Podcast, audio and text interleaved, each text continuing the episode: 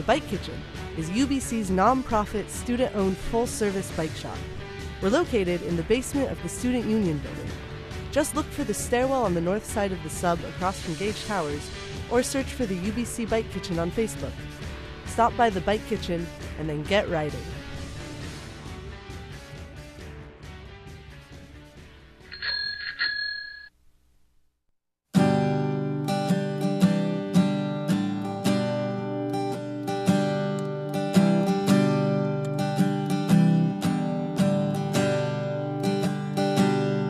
There's only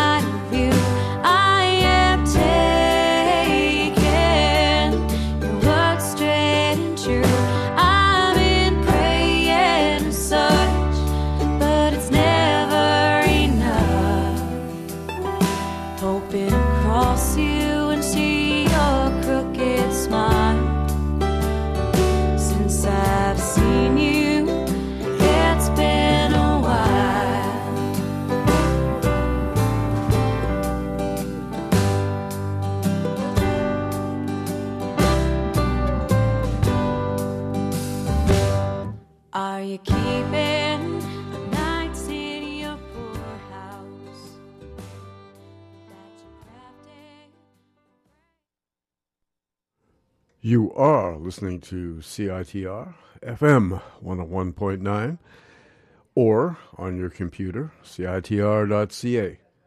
Stay tuned now for The Jazz Show with Gavin Walker coming right up.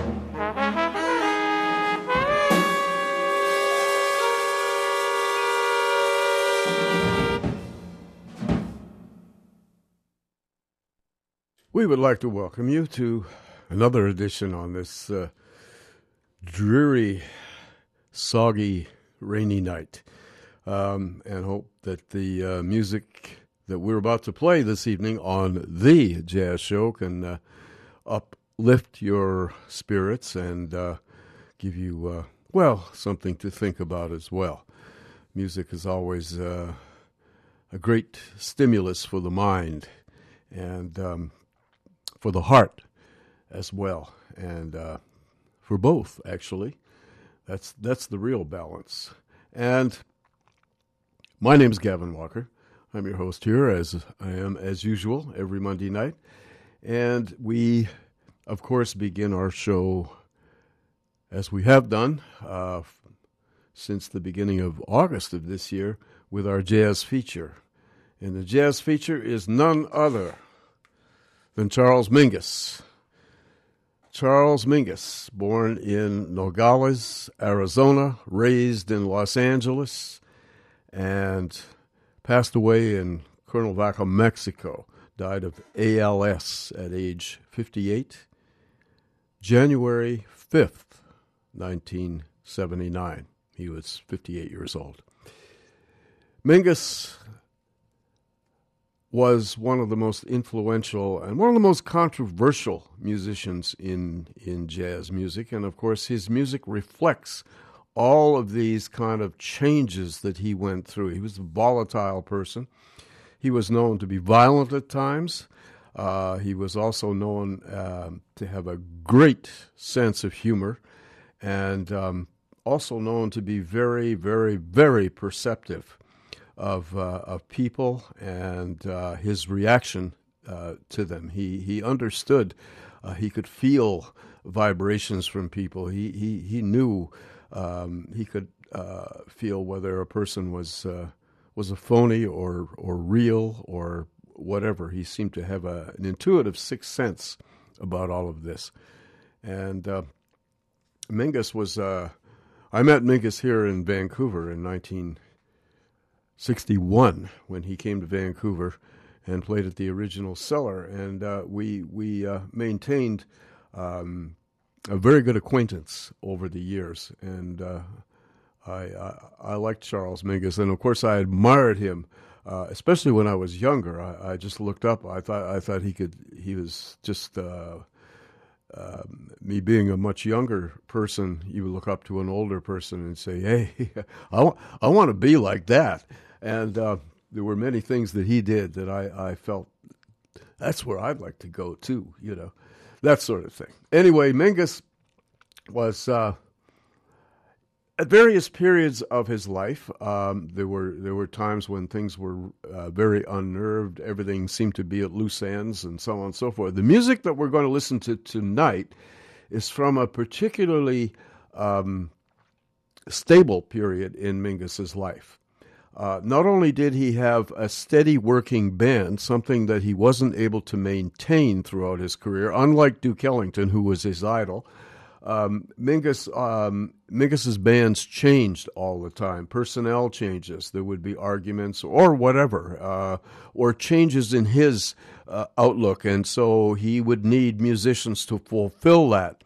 And the musicians maybe that he had didn't, so he would he would fire them. He would he would um, or, or just give them leave, say, go, uh, I'm, I'm going to make some changes, this kind of thing. But this particular band reflected Mingus's uh, rather stable period, and that, that goes from about 1956 to 1958. And he had basically the same people in his uh, band, which he called the Jazz Workshop. And Um, his personal life was stable as well. He was married to Celia, who was one of the most influential uh, people in his life. Uh, they later divorced, but they remained friends until Mingus's death.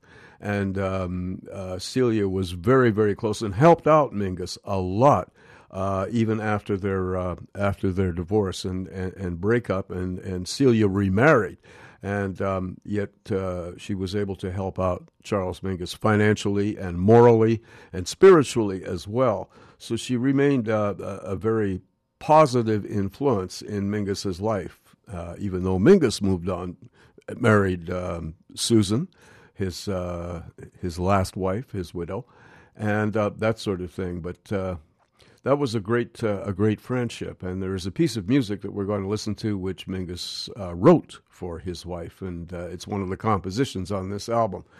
So he was he was in a, as I said, a relatively stable period. Um, he was being recognized. he was beginning to break out of the underground.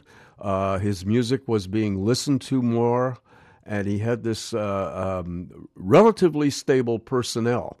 And it began in uh, from the very first recording with, with this basic personnel was uh, an album on Atlantic called The Clown, and it featured Jimmy Knepper on trombone, and uh, Curtis Porter on alto saxophone, who soon became Shafi Hadi, changed his name because he uh, uh, adopted the Muslim faith uh, on alto saxophone, and of course his main man, his right hand man, Dannie Richmond on drums.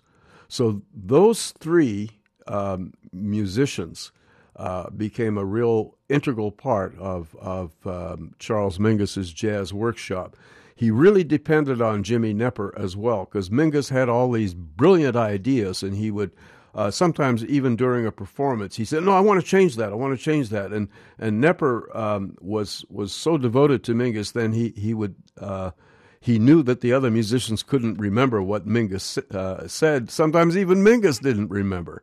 Uh, he just had so many brilliant ideas, so Knepper would write them down and, and, so that they would be remembered next time they played this particular piece.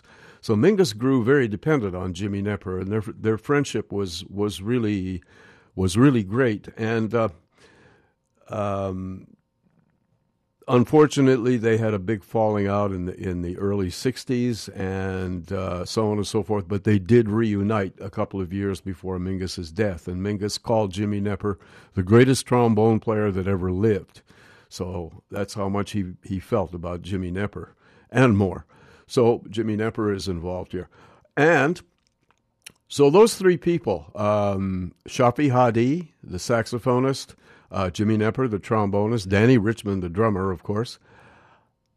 A new voice was added uh, in spring of 1957, a Mingus discovery, a trumpet player by the name of Clarence Gene Shaw. Clarence Shaw was uh, from Detroit.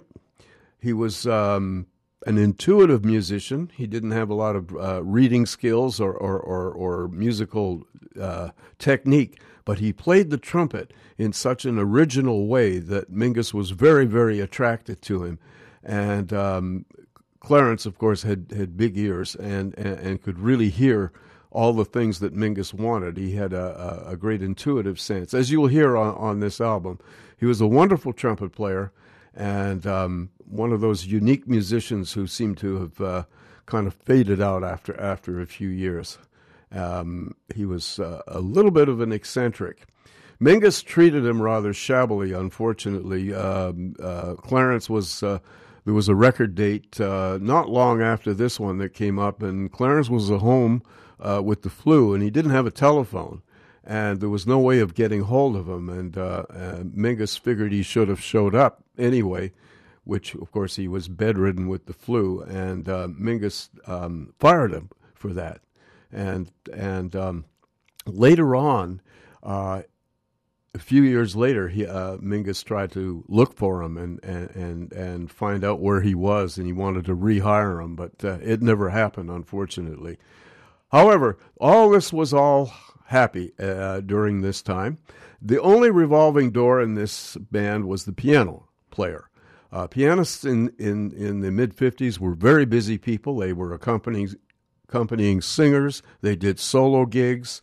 Um, they actually made more money than most other musicians. If you played piano, you were uh, employed um, because lots of restaurants like piano background music, this sort of thing. So pianists always had work. And Mingus, uh, although he worked a lot, didn't have the consistent uh, ability to pay a big salary and keep uh, a pianist. And of course, so different piano players came through the jazz workshop. that was the only revolving door in this band. Uh, the rest of the personnel were very stable. Which gets to this record date. 1957 was a pretty uh, a productive year for Mingus, and this was recorded in New York in August of 1957. About a day before the recording session was to take place, Mingus's pianist phoned him and said he can't make the date. He can't make the recording date. Mingus, of course, was chagrined, and he called a young piano player who was getting a little bit of notice around New York City Bill Evans. Bill Evans wasn't the big name that he was to become, but Mingus was aware of him and phoned him and asked him to do this record date. Now, Dannie Richmond told me uh, when I asked him about this record, he said, Bill Evans, he said, is a genius, man.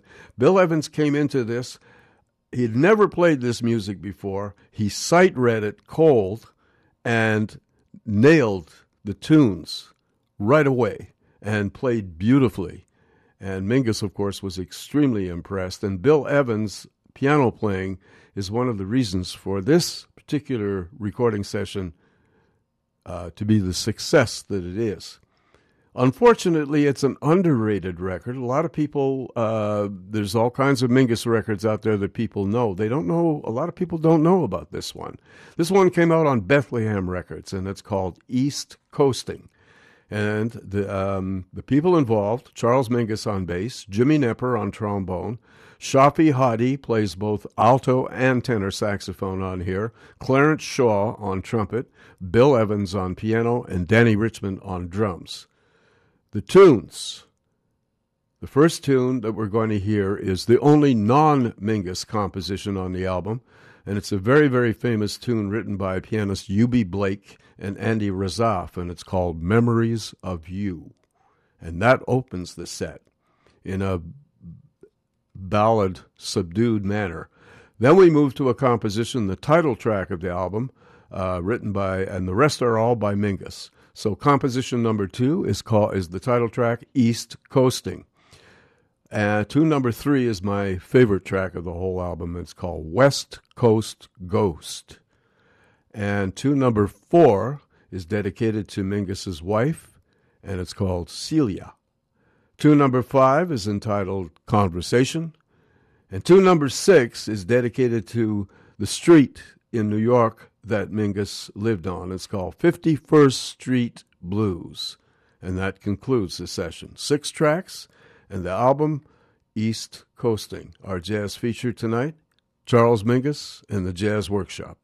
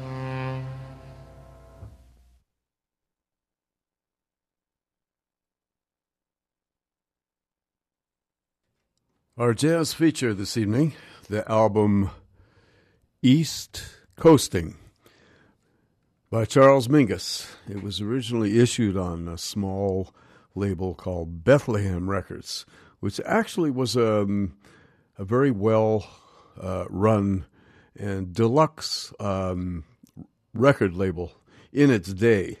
They always had nice covers and all that sort of stuff, and uh, proper liner notes and uh, nice pressings as well, Bethlehem Records. And uh, they did put out a lot of fine recordings.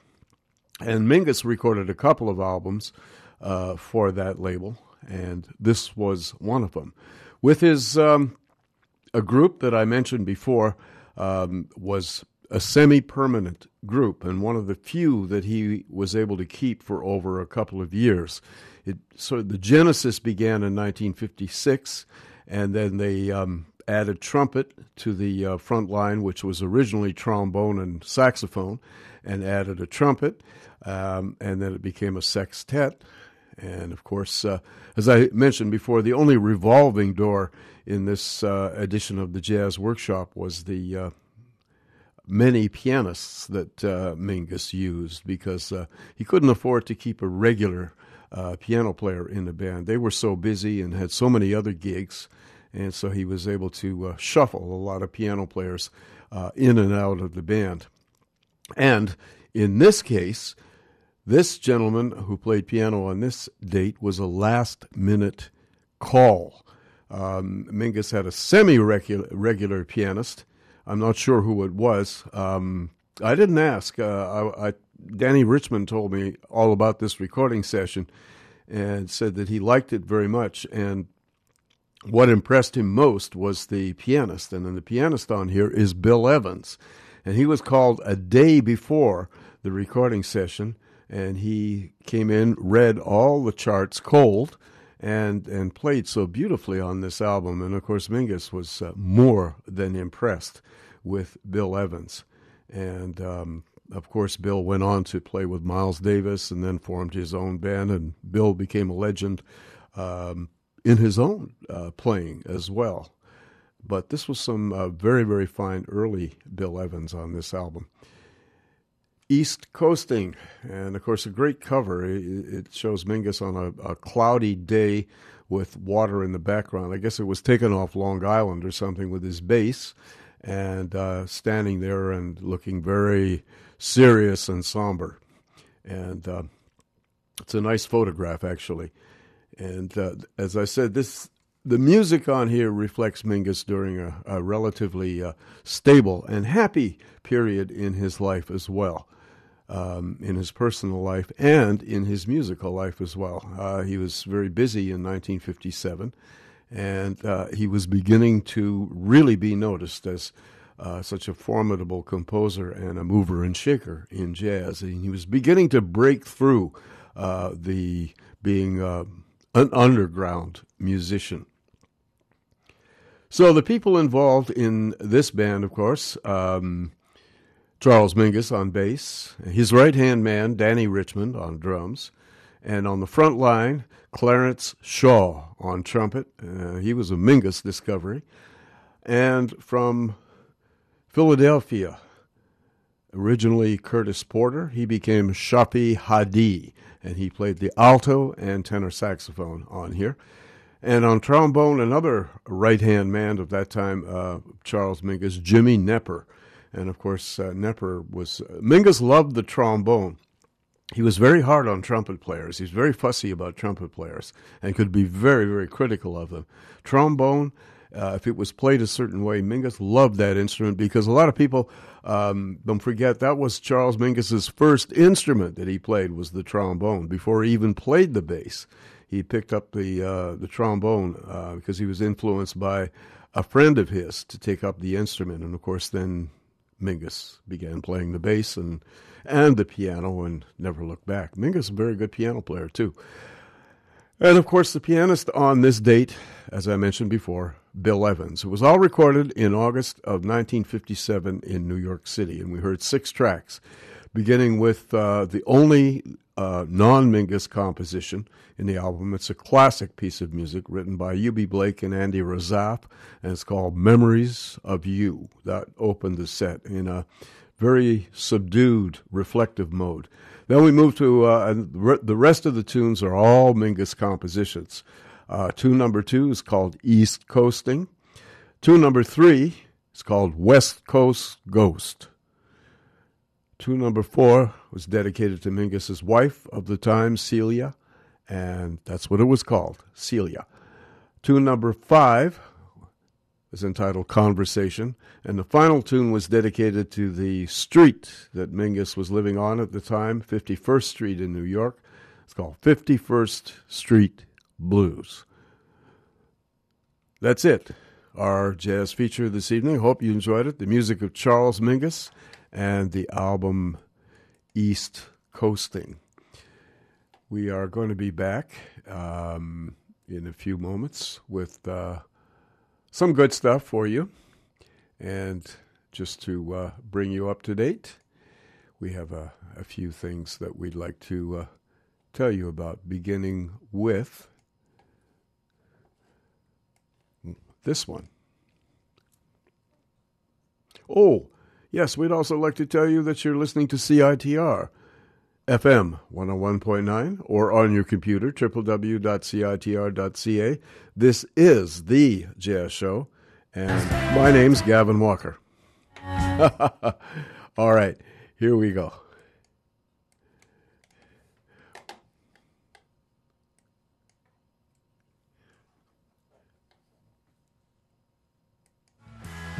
Discorder Magazine has been supporting local music for over 30 years.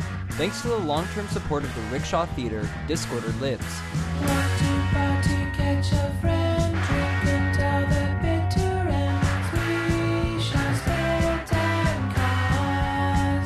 Your favorite bands are playing at the Rickshaw Theater. Check out their calendar just behind the cover of Discorder Magazine or at rickshawtheater.com. ho, ho, ho, ho, ho. Whoa there! Hold your reindeer. It's not Christmas yet. It is time for the Mint Records ridiculously early Xmas party, though. Drop by the Electric Owl on Saturday, November 29th for performances by Renny Wilson, Duo Tang, Supermoon, Agface, Jay Arner, Energy Slime featuring Jay Arner, DJ Duncan McHugh, spinning some Jay Arner, and a bunch of other bands that Jay Arner may or may not have anything to do with. Visit mintrecs.com for more details. Remember, it's this November 29th at the Electric Owl. Ho, ho. What are you doing, you layabout? It's only November. Get back to making toys. Get back to work.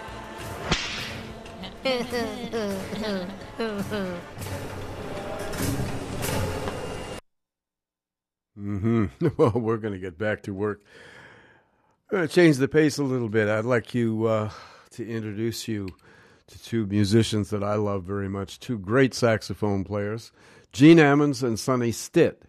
This time with Brother Jack McDuff on the Hammond organ and Charlie Persip on drums. And of course, with Ammons and Stitt, it's always Gene Ammons who takes the first solo. And this is a tremendously active and moving piece of music that Gene Ammons wrote, and it's called Tubby.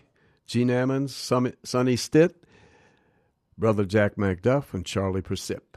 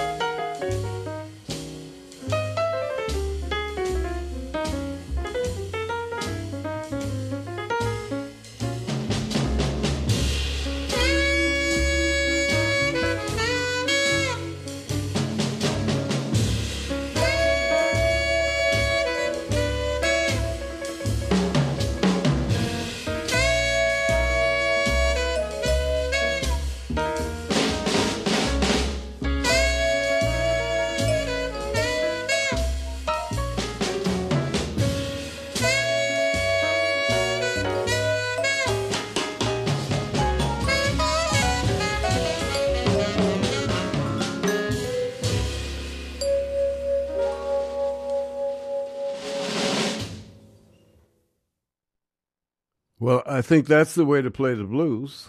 I don't think you're going to argue with Milt Jackson or Cannonball Adderley.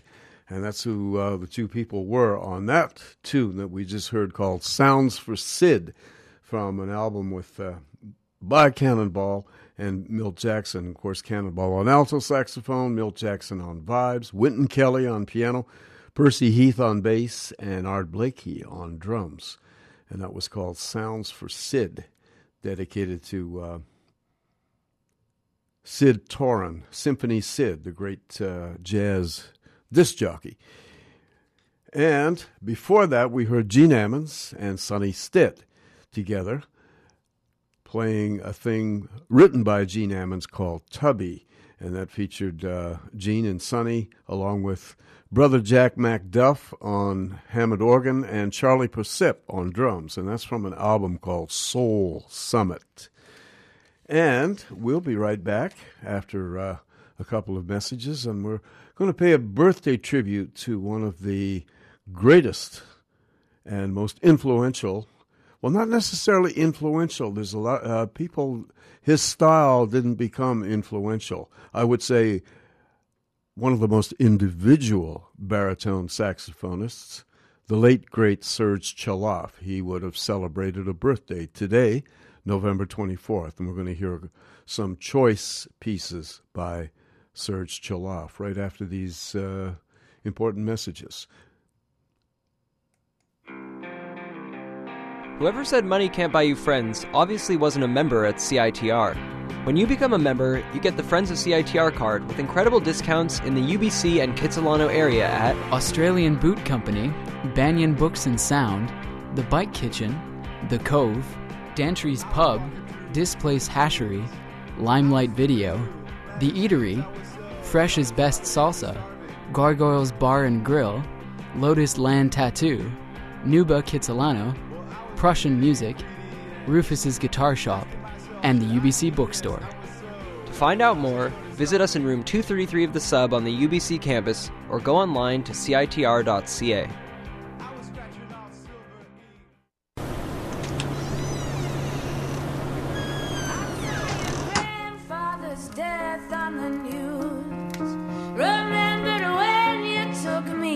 London based artist Cold Specks is on tour in support of neuroplasticity, available on Mute. With openers We Are the City, Cold Specks plays this Tuesday, November 25th at the Imperial. Tickets are $17.50. Available at Northern Tickets, Red Cat, and Zulu Records. Brought to you by the Georgia Straight, CITR, and MRG Concerts.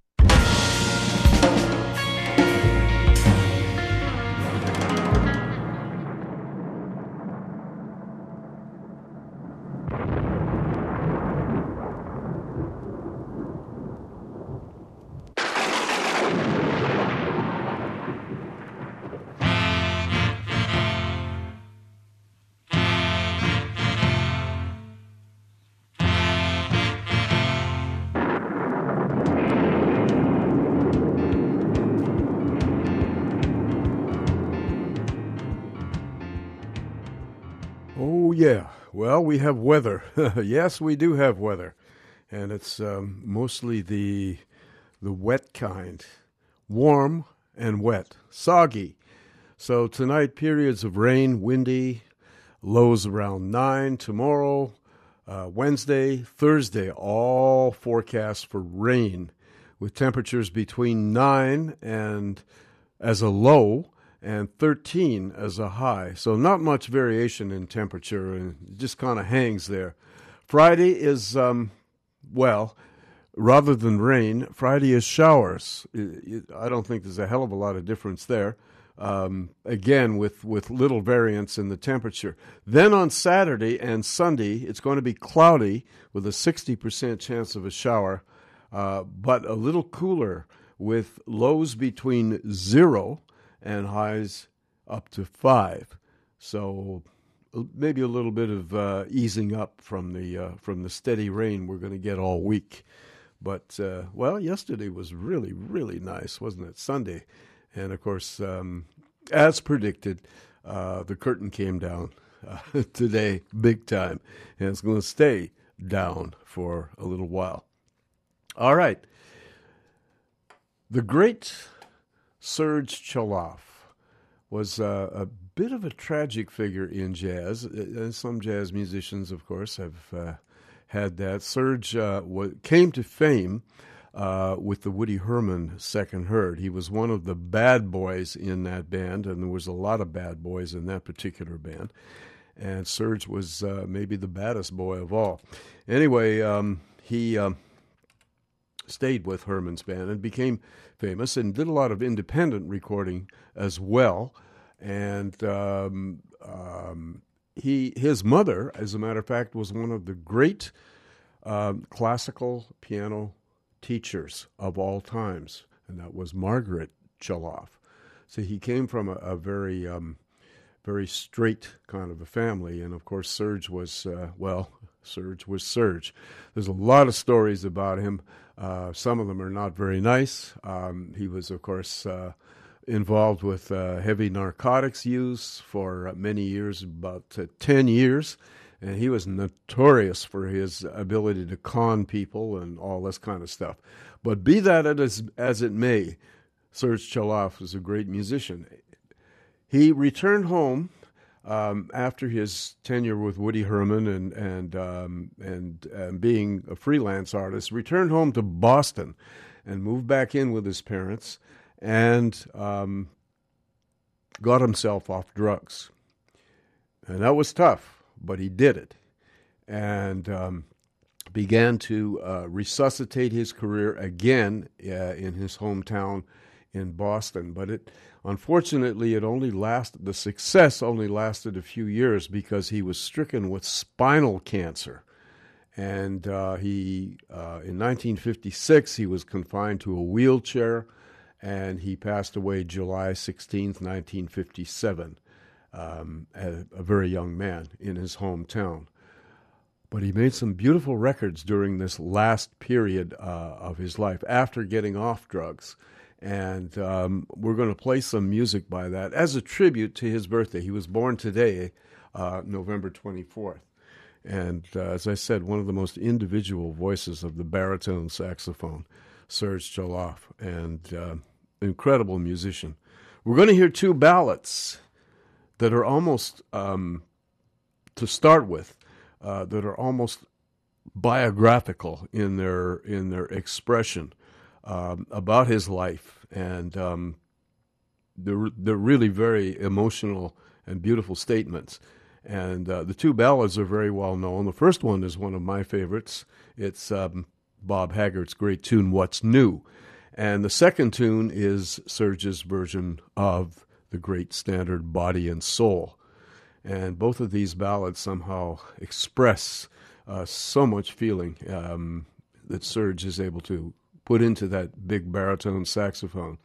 The other musicians on the date are all Boston based musicians, uh, including Boots Mussulli on alto saxophone, Herb Pomeroy on trumpet, who uh, wrote the little arrangements here, Ray Santisi on piano, Everett Evans on bass, and Jimmy Zitano on drums and the great Serge Chaloff on baritone saxophone. Two of these incredible ballads uh, from his uh, classic Capitol album called Boston Blow Up.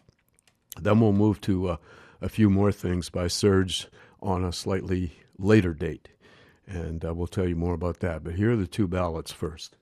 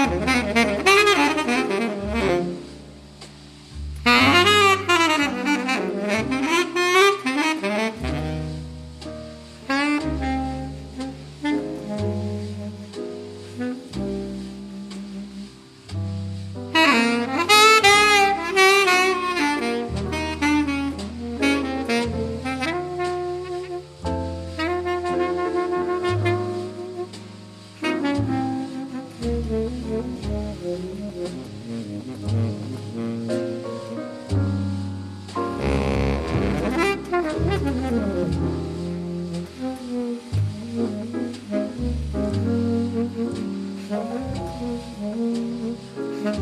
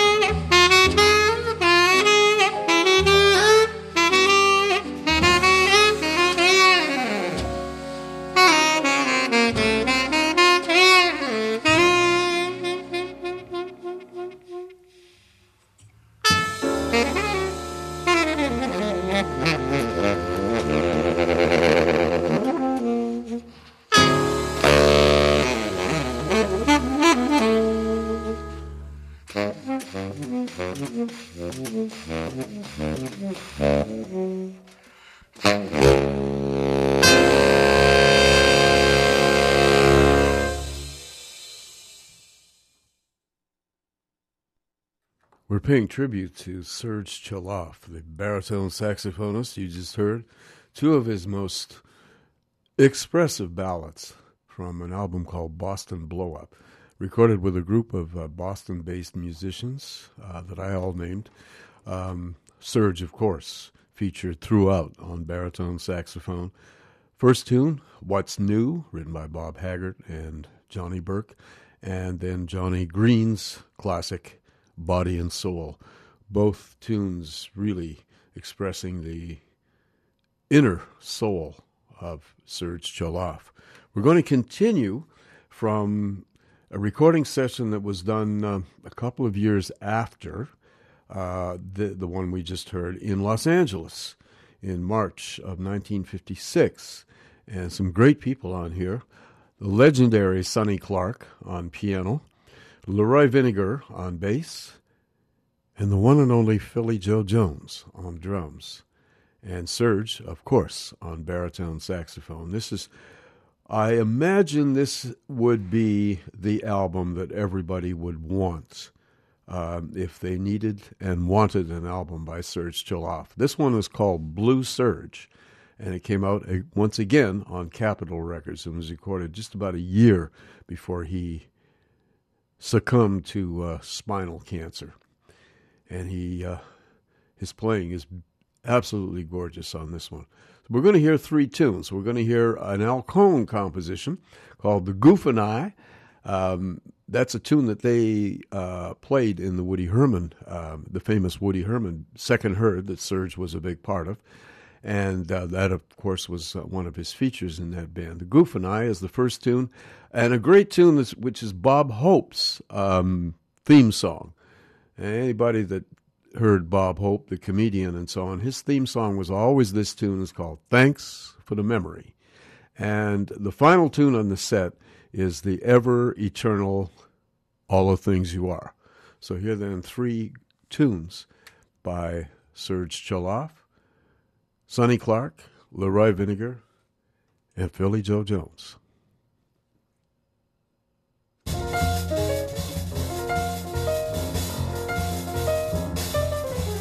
Thank you.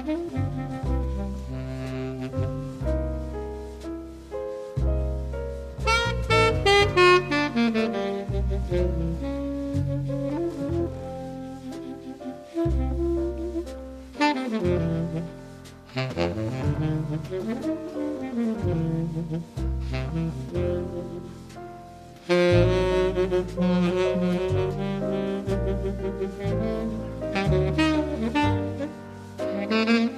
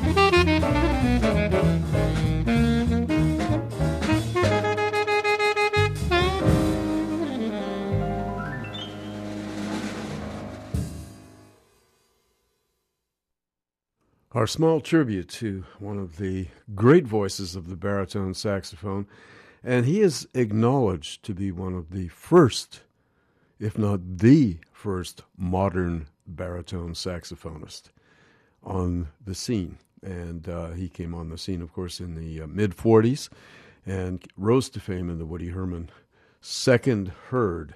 And of course, then went on to, uh, later on, went on to uh, a solo career after a few setbacks. And we heard um, some music from uh, his, uh, his later period before his untimely demise at a young age in 1957, died of uh, spinal cancer. And Serge was born on this day, November 19, 24th, 1923, in Boston.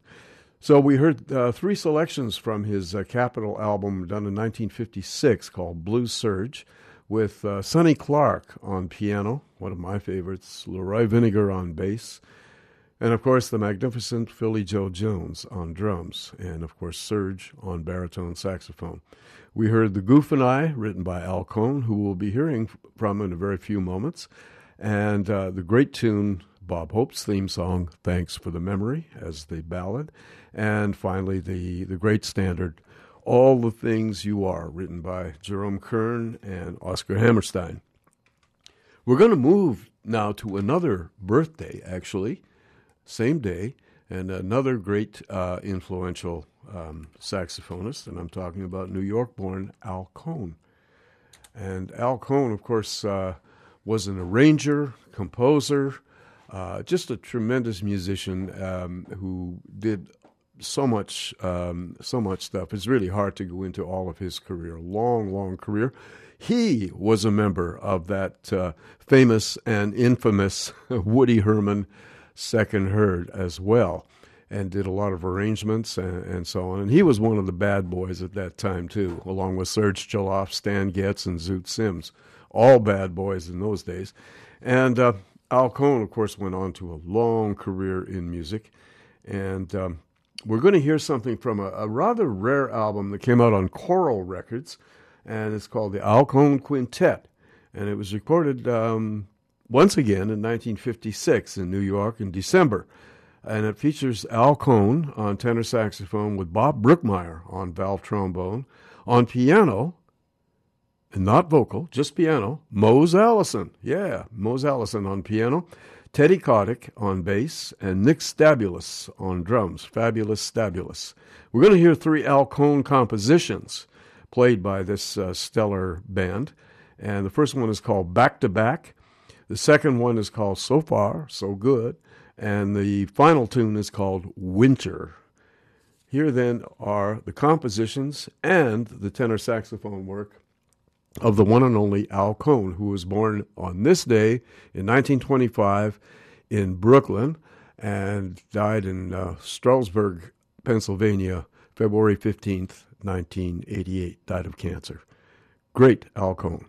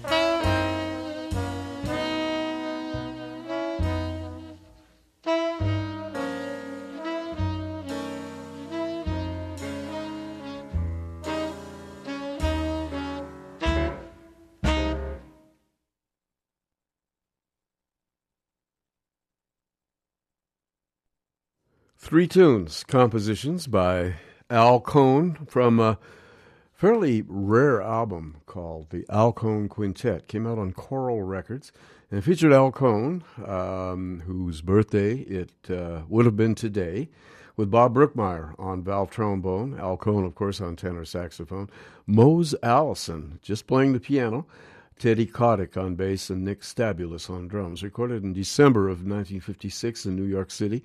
Three Al Cohn compositions. The first one was called Back to Back. Second one was called So Far, So Good. And the final uh, bluesy piece of music, ah, maybe I should dedicate that to my dentist. My dentist, his name is uh, Sam Winter. And this tune was called Winter. All right, Sam, if you're out there listening, that was dedicated to you uh, named after you as well. Anyway, um, those three tunes, all written by the great late Al Cohn. We haven't quite finished with Al Cohn yet. Um, this is very special to me. This is a uh, such a beautiful tune written by Irving Berlin. It's called "How Deep Is the Ocean," and Al Cohn takes the lead on this and takes the melodic lead on this uh, ballad. But to show, of course, um, demonstrating what a, an incredible saxophone player uh, Al Cohn is. Here he is with his best buddy, Zoot Sims, on tenor saxophone, and two others Hank Mobley, the great Hank Mobley, and one I think most of you have heard of, John Coltrane.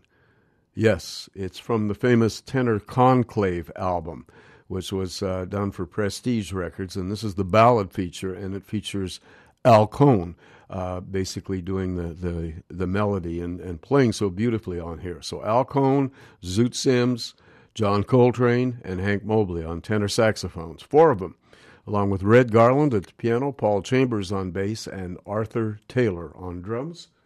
And How Deep is the Ocean? Thank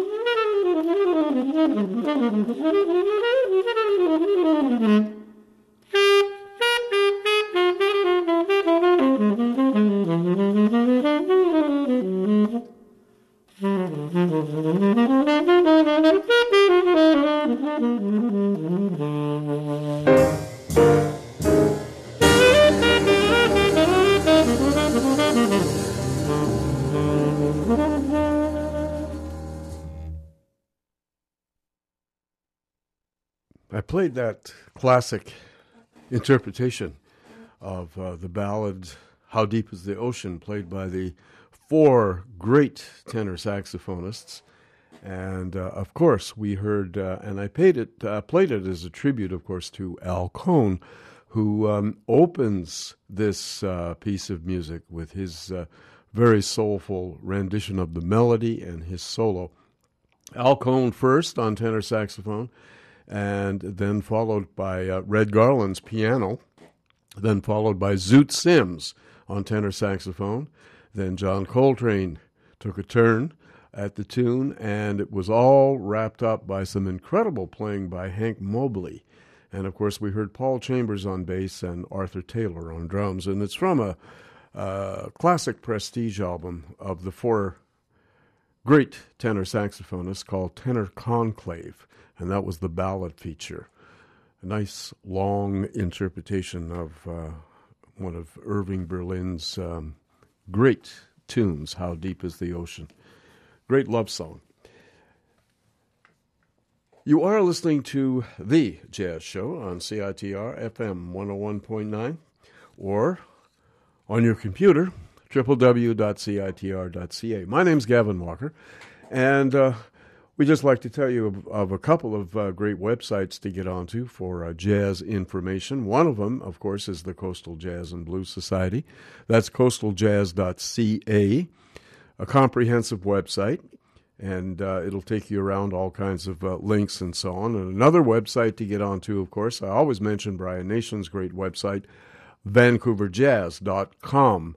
And um, there's um, a gig calendar on there that uh, you can uh, check out. There's all kinds of gigs that are popping up here and there and everywhere in Vancouver. And uh, Brian keeps a very complete um, tally of all those gigs. So if you have a good mind to go out and hear some jazz on any night of the week, there are places where it is being played.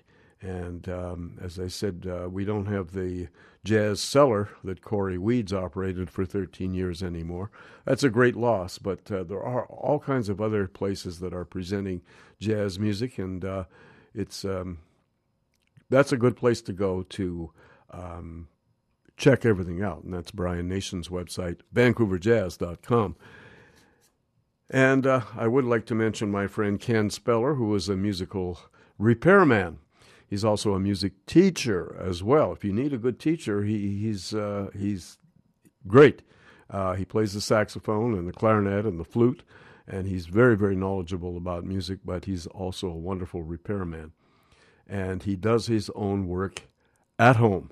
Uh, he has a complete shop uh, in his um, apartment, all set up with all the equipment necessary to overhaul saxophones, clarinets, flutes, all woodwinds and um, or just tweak them, whatever you need uh, to make your instrument sound better and make you, the player, sound better.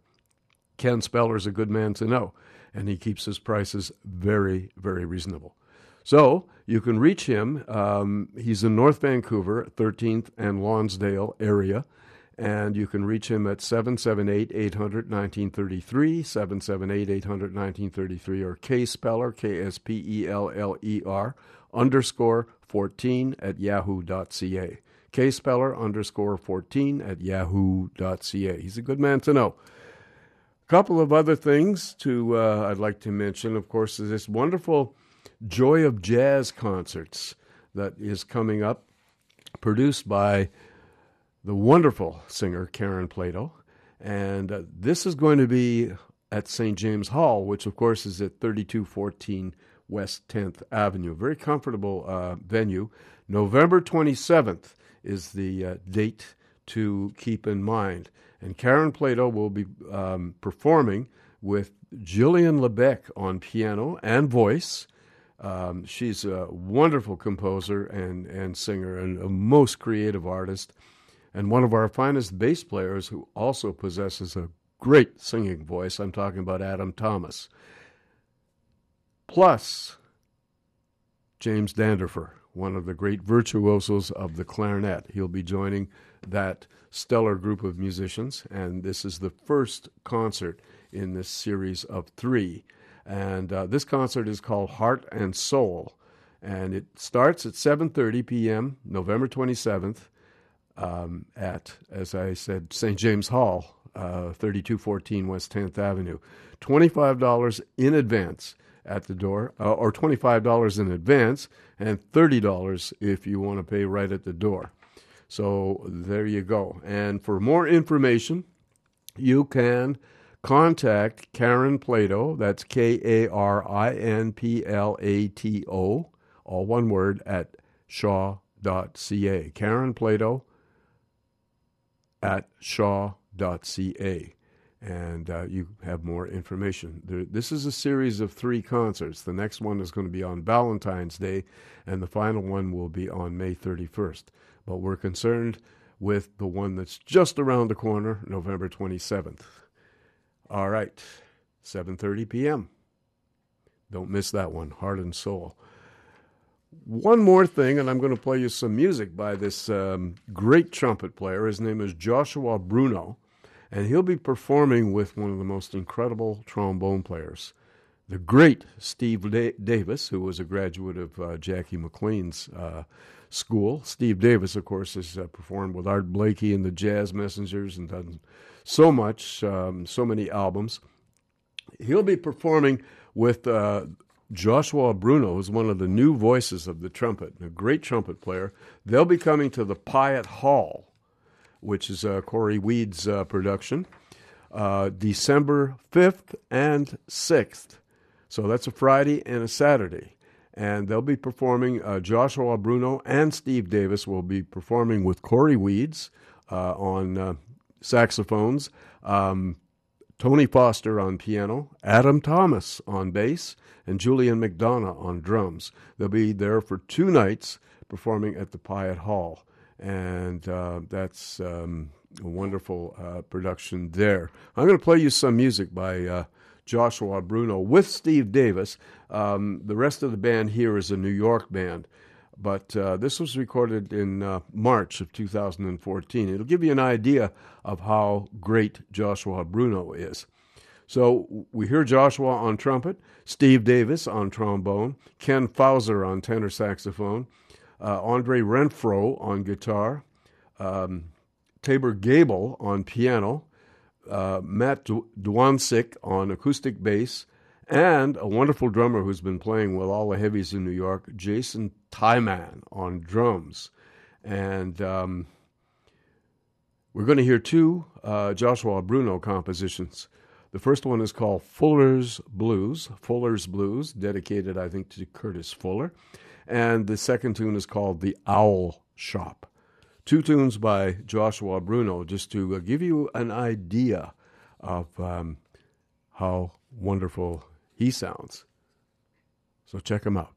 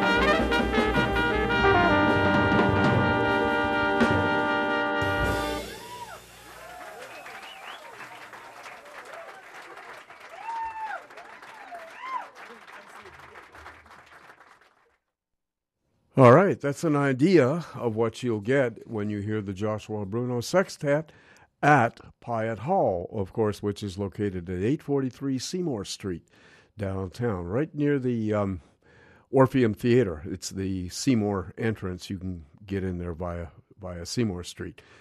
They'll be playing there December 5th and 6th, 2014, with uh, Corey Weeds on uh, saxophones uh, Tony Foster on piano, and uh, Adam Thomas on bass, and Julian MacDonough on drums, and Joshua Bruneau on trumpet, who you just heard, and the great Steve Davis on trombone. So that's going to be one hell of a group. And uh, as I said, uh, tickets for that are only $30, and they're available at the Cellar Jazz Society. And um, you can, all you have to do is get on your computer, cellarjazzsociety.com slash events. And um, that'll take you to a, a, link. You can buy tickets uh, in advance and all that kind of stuff. Um, it the shows start at 7.30 and um, or the doors open at 7.30 and the shows start promptly at 8 o'clock. And that's a, a presentation of the Cellar Jazz Society, the CJS, which is an organization that was formed uh, by Corey Weeds and um, involves various other people. So we heard uh, two tunes that you're likely to hear on that gig. Uh, the first one was uh, both compositions by uh, Joshua Bruneau, Fuller's Blues and The Owl Shop. And uh, that featured Joshua on trumpet, Steve Davis on trombone, Ken Fowser on tenor saxophone, Andrew Renfroe on guitar, Tabor Gable on piano, Matt Dwonszyk on acoustic bass, and Jason, Jason Tiemann on drums.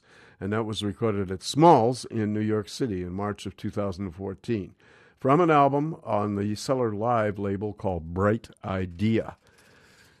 Now we're going to play some Art Pepper for you. Art Pepper, recorded in November of 1956, a great album just called simply the Art Pepper Quartet, one of the great voices of the alto saxophone.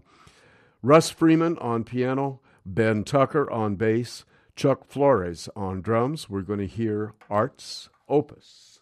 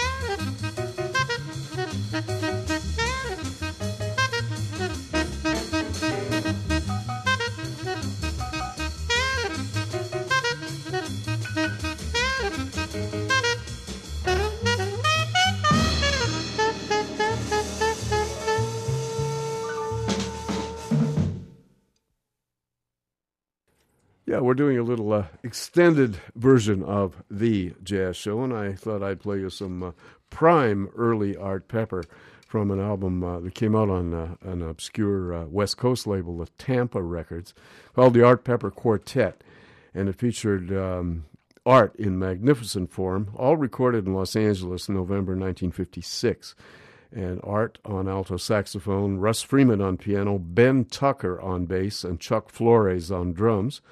And we heard a bunch of tunes. Um, the first one was called Art's Opus, written by Art Pepper, and then um, a great uh, standard tune, which is not often played but sure sounds good. I Surrender, Dear, written by Harry Barris, and then uh, um, a tune dedicated to Art's uh, wife of the time, Diane, called simply Diane, and then uh, another one by Art called Pepper Pot.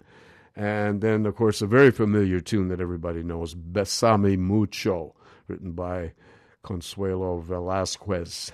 And uh, then a blues um, called Blues at Twilight, and then an uptempo blues called Val's Pal, all by Art Pepper, an extended uh, um, set by the great Art Pepper.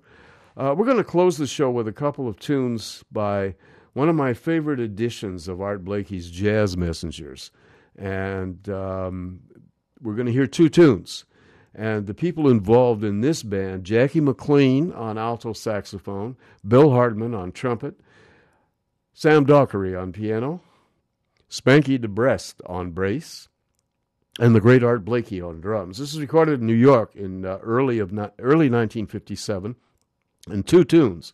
The first one is called Little T, written by Donald Byrd, uh, and the second one is called Exhibit A, and written by Gigi Gryce.